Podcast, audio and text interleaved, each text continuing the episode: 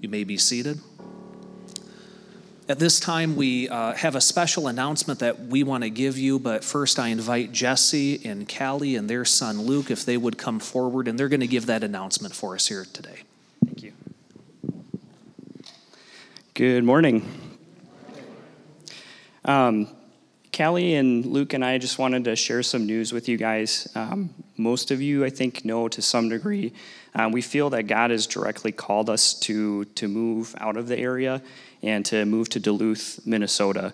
Um, we, it, it, it, kind of caught us off guard um, because we had been praying about this for, for almost two years.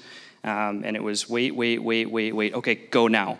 and, um, and, and sometimes I think that's how God likes to work, um, and so that's what we're doing. And we're actually moving. We're moving out of Eau Claire on October 15th, so very quickly. And this is our last Sunday.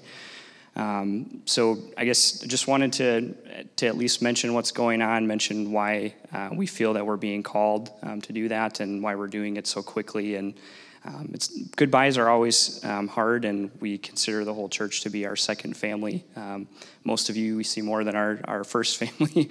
Um, so just have really appreciated our time here and getting to know everybody and, and serving alongside you and um, just be praying for us um, during this transition, and um, we'll continue to stop in and, and visit you guys as well. Um, we'll be in Eau Claire pretty regularly.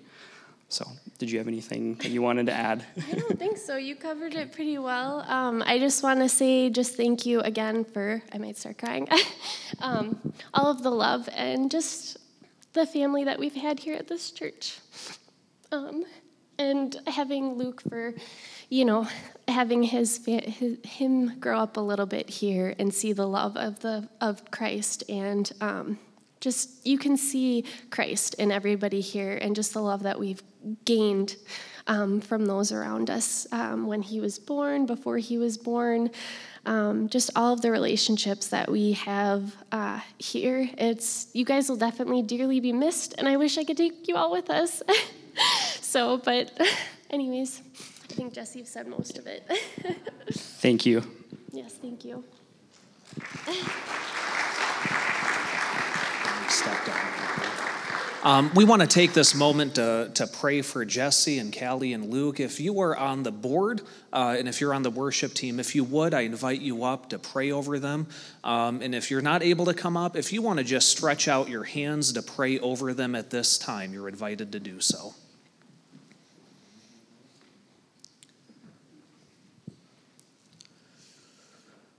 Lord Jesus, we thank you for this family. And we trust and we know, Lord, that uh, just as you've brought them here, that you are bringing them out, that you are the one sending them to a new location. So, first, Lord, what we pray for and what we ask is that you would go before them. Go to that place that they're supposed to be and prepare a place for them, a place for ministry, a place to live, uh, that you would be there and make it ready, that when they move in, they would know that is their new home and that is the place that they have been called to. God, we also pray that you would lead them to a new church that they can serve. And Lord, we pray that this new church, uh, that you are the center, that you are the one that's calling them there. Use them, use their gifts, Lord. Uh, use their lives for your glory. And God, as we send them out, we pray that that we would continue to have this mindset that as people come into this church, we send them out for the Great Commission, Lord that they would go and make disciples. So, Lord, we pray that you use Jesse and Callie and Luke to go and make disciples throughout the world. We send them out in trust. We pray that you give them safety in everything that they do. And Lord, we pray that you go with them. Amen.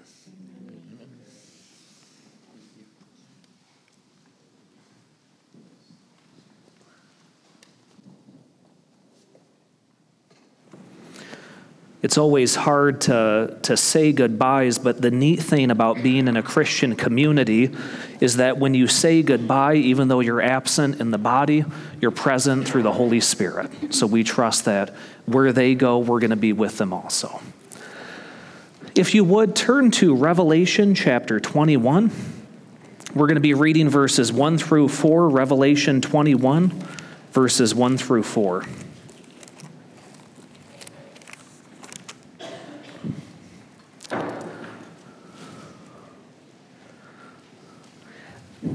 Then I saw a new heaven and a new earth. For the first heaven and the first earth passed away, and there was no longer any sea.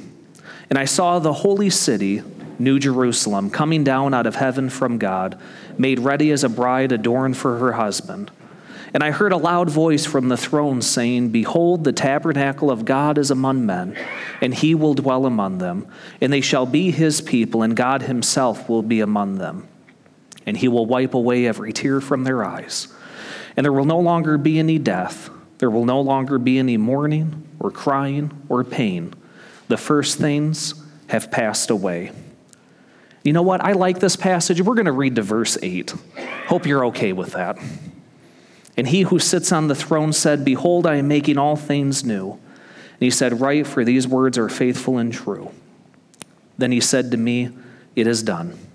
I am the Alpha and the Omega, the beginning and the end. I will give to the one who thirsts from the spring of the water of life without cost. He who overcomes will inherit these things, and I will be his God, and he will be my son. But for the cowardly and unbelieving, and abominable, and murderers, immoral persons, sorcerers, and idolaters, and all liars, their part will be in the lake that burns with fire and brimstone, which is the second death. We are going through a series uh, we started it a few weeks ago through the book of Genesis, and, and if you remember, the title to that series was This Is Us, the Beginning. Um, well, I changed it just a little bit because we're going through this series about the beginning. Where did it all begin? What was God's intention with creation? And, and where did we start out as humanity? And I thought this was a great place after Pastor Mark preached on chapter 3 to pause for a moment and take a look at where are we headed? What was God's plan from the very beginning? And Pastor Mark touched a little bit on this last week when he read Revelation 22 that the grand plan in it all was to bring us back to the Garden of Eden, the intention that he had originally. So here we are, the tail end of Revelation 21. And, and if you've not read the book of Revelation, I encourage you to go and read that book. Uh, if you are a believer in Jesus Christ, when you read the book of Revelation, it is very much a book of hope.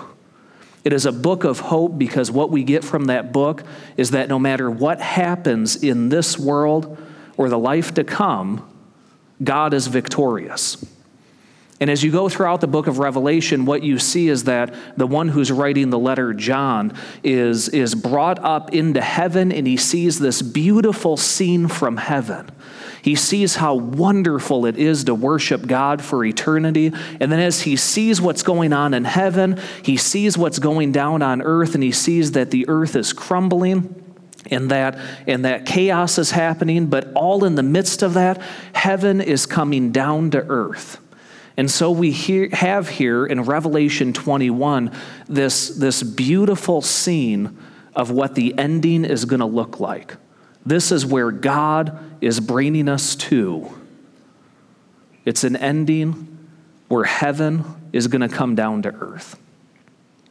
Just about a week and a half ago, I had the privilege of uh, going back to my home state of Michigan and performing a wedding for my best friend. He was getting married to uh, his fiancee. They had been engaged for about two years now, and they were finally doing the wedding, and they asked me to do it, and, and I was just ecstatic to go back and be a part of it. And it was a beautiful wedding, and I'm not just saying that because I'm the one that performed the wedding. It really was a beautiful wedding. It, it, was just incredible. And, and if I ever get the chance to do a wedding here, you guys just need to know I love weddings. And I tear up at weddings especially that scene in the wedding after the groomsmen and the bridesmaids have lined up and, uh, and then the piano begins to play the, the entrance for the bride and everyone stands up and the bride comes because you always look at the groom and the groom always has a smile on his face. He cannot wait for that bride to walk down the aisle. And so that's what i was preparing for at this wedding so I had my notes down and I got to the wedding early. My mom was with me. She wanted to see him get married. And we sat there and, and I was going over my notes for the wedding, and her and I were exchanging stories about different weddings that I had done, that my dad had done in the past. And before we knew it, something goofy happened. We started to talk about funerals.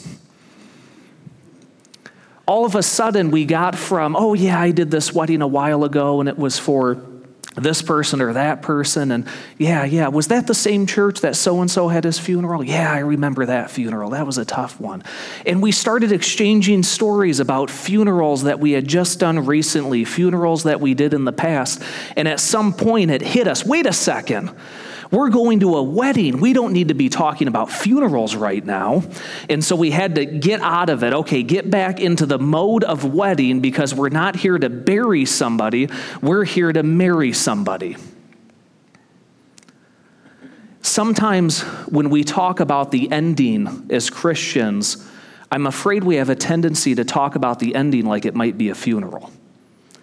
Because let, let's face it, you know, if you go through the book of Revelation, there's some scenes in the book of Revelation that you don't want to read your kids at night before they go to sleep. There's some things that are going to happen, trials and tribulations that are going to overcome this world, that when we read it in the symbolic way in the book of Revelation, it's scary stuff. But if we look at Revelation 21, the grand ending, the purpose of it all, is that we are not looking at a day of a funeral.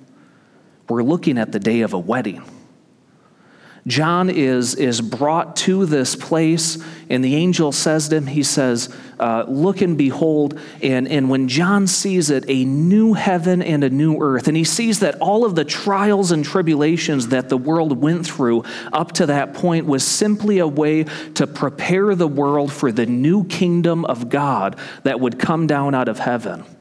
And John, the best way he can describe this is like a scene from a wedding where everyone is lined up. Think of the heavenly hosts and the saints that are left on earth. Think of all of the Christians that are there watching this take place. And then what begins to enter in is the kingdom of heaven. And, and I picture Jesus as the groom because we talk about Jesus preparing for his bride, and I picture him ecstatic and happy, and he can't wait to see the kingdom come down to earth. And as John is seeing this, let's pause for a moment just within the first two verses. We have moments to celebrate. This is a beautiful ending that we are looking forward to. And to think it all started back in Genesis 6, or excuse me, Genesis 3. I need to read my Bible more. But if you go all the way back to Genesis 3, what happens? Mankind is put in a garden God is with them, and mankind disobeys God. Sin enters into the world, and almost immediately, when that happens, God says, I am going to redeem these people. I'm not going to do away with them. I'm not going to destroy them. I'm not going to forsake them. I am going to take time and I am going to redeem them which means everything that happens from Genesis 3 to Revelation 21 is all a preparation for Revelation 21 to take place. Now, it's difficult, for sure, because have you ever prepared for a wedding? It's not easy, is it? It can be stressful. And sometimes the stress that you go through in the middle of the wedding, when you get to it, it's completely worth every bit. And as John sees this bride coming down out of heaven, he hears a voice from heaven, and God gives three promises to us as the new heaven and the new earth come down. The first is, he says, the tabernacle of God is among men. So when this wedding takes place, God says he will establish his tabernacle among men. Now, we were able to sit in on the children's connection classes this morning, and, and I got to say it was incredible. And they were talking about Moses. And in, in the connections class down there, they were talking about Moses and obedience. And this is where the tabernacle is first introduced to God's people. Remember God's people as they're wandering the desert? They have their tents and they have what they need to live in. And God says, Well, hold on a moment. You all have a place to live in, but I need a place that I'm going to meet you in. And so he has them establish what's called the tabernacle. Later, what it turns into when they get into the promised land is the temple. But the idea here is that the tabernacle would be at the center of the Israelite people's camp and God would meet with Moses and the Israelite leaders. And when he would descend down into that tabernacle, it would fill with smoke. They couldn't see anything, but God was present. The idea behind all of this was that God would truly be among his people, he would be with them. And so, whenever they established this tabernacle, they knew that God would come into it and speak to them. So when the new heaven and the new earth are coming down, one of the first promises God gives is that the tabernacle of God would be among men. The promise that God gives is that he would be with us. Think back to Genesis chapter 3. What was God doing when Adam and Eve first sinned? What was his intention in the garden? It was to walk among Adam and Eve, right? He wasn't a loud voice calling down into the garden saying, Adam, Eve, where are you? He was, a, he was walking the path that Adam and Eve would walk.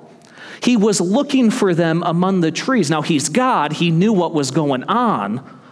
But the benefit that Adam and Eve had is they could be with God without barrier. And so when God promises, I will tabernacle among men, what he means is that he is going to come down and he is going to be among us just as he was in the Garden of Eden. He is redeeming mankind to this point that at the end we will finally see him face to face. Back in Israel's day, they could only see him in a cloud of smoke. In fact, the closest person to get to him face to face was was Moses, and that was just God's backside. That wasn't God's face. But there's going to be a day where we can finally see God face to face, and He will be among us as if though we are a tabernacle waiting for His presence. The second promise that God gives in all of this is that He will be our God and we will be His people. Now, we are already God's people, aren't we? Yes? Yes, thank you, thank you. And He is already our God, right? Yeah, that's right. But there's going to be a moment at the end of time when He is our God and we are His people without barrier. There is going to be nothing in the way between us and Him. Let me give you uh, an example of what I mean by this. A couple weeks ago, I was able to go on a field trip with my son. He is in uh, preschool right now, and he goes a few hours a day, and they did a, a field trip to a local apple orchard. Now, I am his father, and he is my son. Everybody knows that. You know it, I know it. I tell people that's my son, he tells them I'm his dad. But when I got into his classroom to sit with him, and then when I got on the bus to sit with him and his friend, and then when I got off the bus to pick apples with all of them, there, there was a relationship there that had no barrier. See, before, he could point to me in the classroom and say, That's my dada. And then I would give him a hug and I would leave. But now there's a point where he can look at the kid next to him and say, This is my dad. I'm his son. Now, he didn't quite put it in those terms, but he stuck next to me. He was proud of me being right there. He was happy that I was on this trip with him and doing things with him side by side. This is what the ending is going to look like. When God says, They will be my people and I will be their God, there's not going to be a barrier. There's not going to be a hindrance in that life that keeps us from ever thinking that He is not our God. There is never going to be a moment of doubt that we are His people. There's not going to be a temptation to think that God has abandoned us because He's going to tabernacle among us and He's going to remind us each and every day that He is with us to care for us and to love us, and we are going to be His people and we're never going to leave. It's going to be a glorious day because God is going to remind us of the relationship that we have with Him without barrier. And the third promise that God gives in all of this is He will wipe away every tear from their eye. Let's just pause. Just on that statement right there alone, He will wipe away every tear from their eye. God is coming to provide comfort. Now, remember what I said as you go through that book of Revelation. You see the scenes of heaven and it's beautiful, and then you see the scenes of earth, and those are scenes you don't necessarily read to your six year old before bed at night. Those are difficult scenes. Those are filled with trials and tribulations. The enemy is going to outright attack God's people. But God is coming to provide comfort at the end of it all. And he says, I will come to wipe away every tear from their eye. I am coming to provide my people comfort. I'm going to tabernacle among them. They are going to know that I'm their God and they are my people and I'm going to comfort them in the most profound way. He's not just going to wipe away every tear from our eye, He's going to do away with the things that cause us to cry. No more sickness, no more death, no more pain. You know, we talk about the trials and the tribulations being ahead, that they're coming. Folks, let me tell you, the trials and tribulations are already here. The trials and tribulations of the end time, we've been going through them as a Christian church for centuries with persecutions.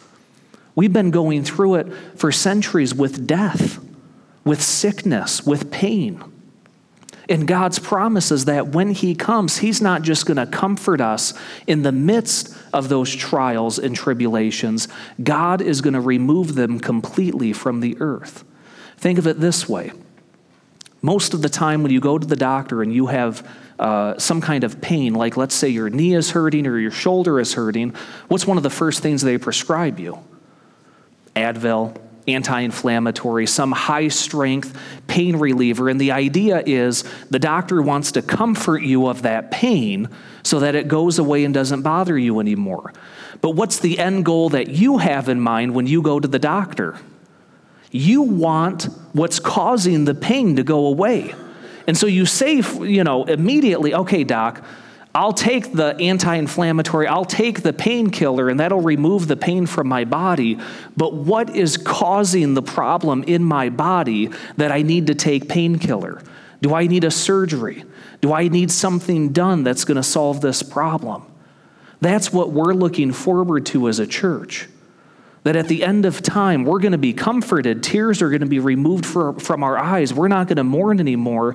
But the reason we cry and the reason we mourn is going to be done away with. At the end of time, death is going to be gone. Earlier in, in Revelation, it says that God will cast death into the lake of fire. God will cast death out. Death is no longer going to be among us. Sin is no longer going to be among us. So, what causes us pain and frustration and the trials and tribulations in our life are going to be completely removed, and only God is going to remain to provide us that comfort. Are you happy for the wedding day yet? Are, are you excited now that we know the bride is going to come down the aisle at any point? That Jesus is going to come at any moment. This is why we pray, Maranatha, come, Lord Jesus, come. This is why when trials and tribulations happen, this is why when we hear about a shooting, when a loved one passes away, when we have to say goodbye to somebody, this is why when all of that happens, our first thought should be brought into Jesus, come back quickly. Make things right for your people. And as you look down in the rest of that passage, verses 5 through 8 as you look down through the rest of that god talks about uh, uh, for those that believe in him the tree of life is going to be offered. Life and life abundantly is going to be offered.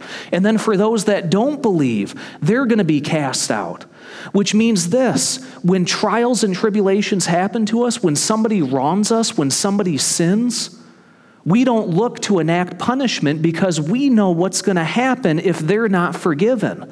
This is why we as Christians, when something bad happens to us, our first thought is to pray for those that persecute us. This is why our first thought is to pray for our enemies. Our first thought is to pray for those that do wrong because we know what's going to happen if they don't believe. God is going to come to redeem everything, and He's going to cast out sin and death, and He's going to provide us comfort. The wedding day is approaching. Let's not talk about funerals anymore. Let's talk about the wedding day when Jesus returns to His people and establishes His kingdom here on earth. So, how do we do that? How do we prepare for this wedding day properly as a Christian community? Well, I believe that in those first four verses, we're actually given the indication of how we can prepare. Watch this. God is going to tabernacle among his people. He's going to be our God, and we're going to be his people, and he's going to comfort us. In the meantime, until those things occur in fullness, what God has given us here today, first, he's given us the Christian church. God is among his people in this place. When we come into this sanctuary where two or three are gathered, the Holy Spirit is here among us. God, God is not just among us when we walk in, He's been waiting for us to walk in.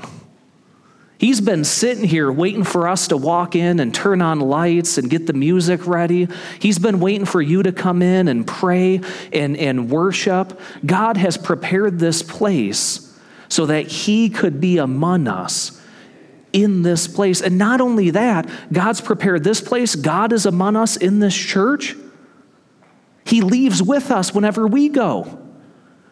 He doesn't stay behind and say, okay, guys, you have a good week. I'll see you next Sunday. I'm just going to stick around in this building.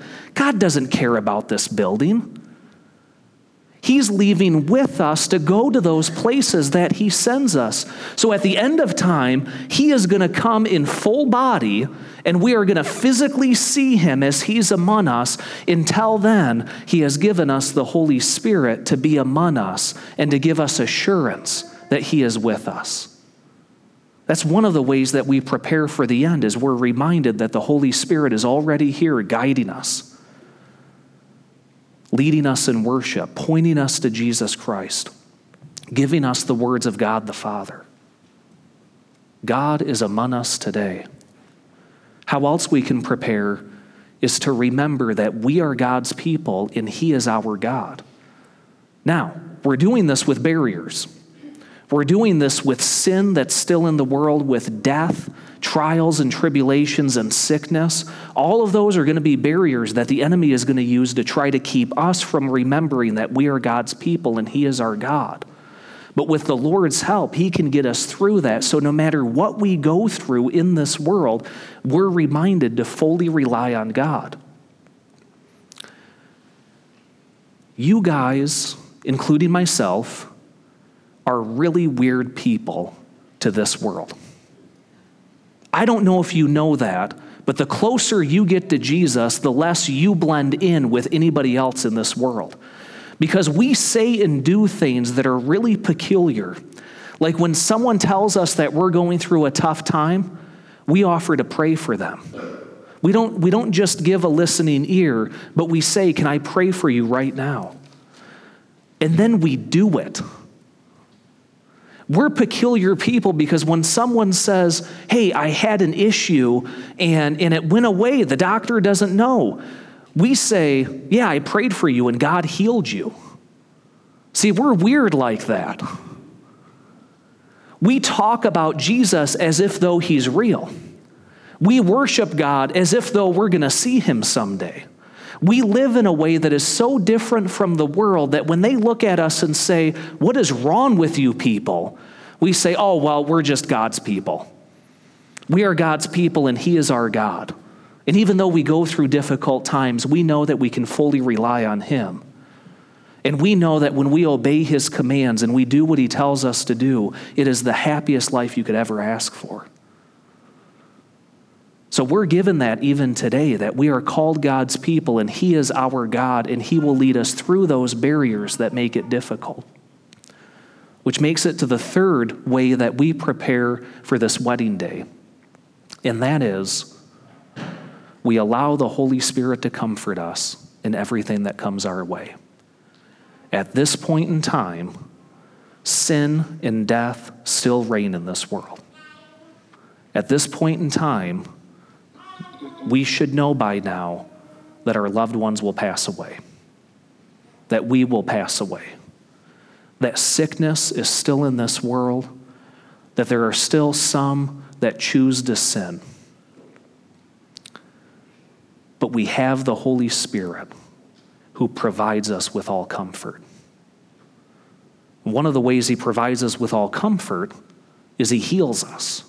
So there are times where we are sick or somebody else is sick, not just sick, deathly ill, on their deathbed, and we pray over them, and the Holy Spirit comes and heals them. There are stories throughout the world of people that have died, and Christians have prayed over them, and the Holy Spirit has healed them and brought them back to life. We believe that God will comfort us by truly healing us.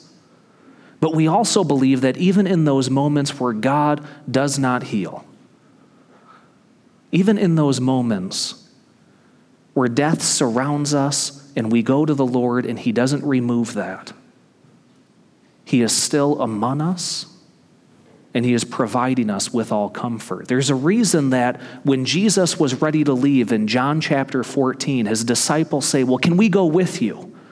So Jesus does ministry with his disciples for three years, and then he lets them know that I have to die. Uh, I'm going to be raised by the Father, but then I have to go. And his disciples love him so much, they say, Well, can I go with you? And Jesus, uh, basically, Jesus says, You can't handle where I'm going. But what he also says is not just, I have to go because I need to be with my Father. Remember what Jesus says. He says, It's good that I go so that the Holy Spirit could be among you. Jesus is with the Father right now, but He sent us the Holy Spirit. And what does Jesus call the Holy Spirit? Comforter. He is the one that comes to comfort us in our time of need. He is the one that comes to comfort us in our trials and tribulations. So, as we read through uh, Revelation 21, as we see that it's a wedding day and that God is going to be among his people and that God is going to be our God without barrier and that God is going to come to comfort us, that is the end goal. And, folks, we are already stepping into that end goal with the presence of the Holy Spirit in this church. So, what do we do with this? That's how we prepare for the end time. What do we do next as we leave this place? Well, first of all, pray for the ending to come quick. Pray for the ending to come because it is not an ending like a funeral. We are praying for a wedding day. We are praying that King Jesus comes back to this earth and establishes his kingdom so that we can see God face to face in death will be no more. Pray that this would happen quickly. And finally, invite as many people as you can to the wedding day. Invite as many people as you possibly can to be a part of this final day. Invite them into a relationship with Jesus Christ. Remember, the Holy Spirit's not just contained in these walls. He doesn't leave you when you leave this place, which means when you go out to invite people into a relationship with Jesus, the Holy Spirit is going with you. And whether you know it or not, He's giving you the words to say. And it, and it doesn't have to be spectacular. Trust me, some of the conversion stories I've heard came at some of the weirdest evangelistic moments. One story I heard, the guy slammed the door shut in the face of the evangelist and said, I want nothing to do with that. And then a few hours later became a Christian because he heard the gospel and the Holy Spirit stayed with him to speak the gospel to him, and that's when he believed. So you don't have to have fancy words, you need the Holy Spirit. But the end is coming, the end is approaching. But it's beautiful. We are looking forward to an ending that God is going to tabernacle among his people and he is going to walk among us as if though we're in the Garden of Eden and we get to see him face to face. God is going to come without barrier, without sin and death in the way, without any problems, and he is coming to remove all sin and death from this world and to wipe away every tear from our eyes so that we will no longer have to mourn anything. Let's pray.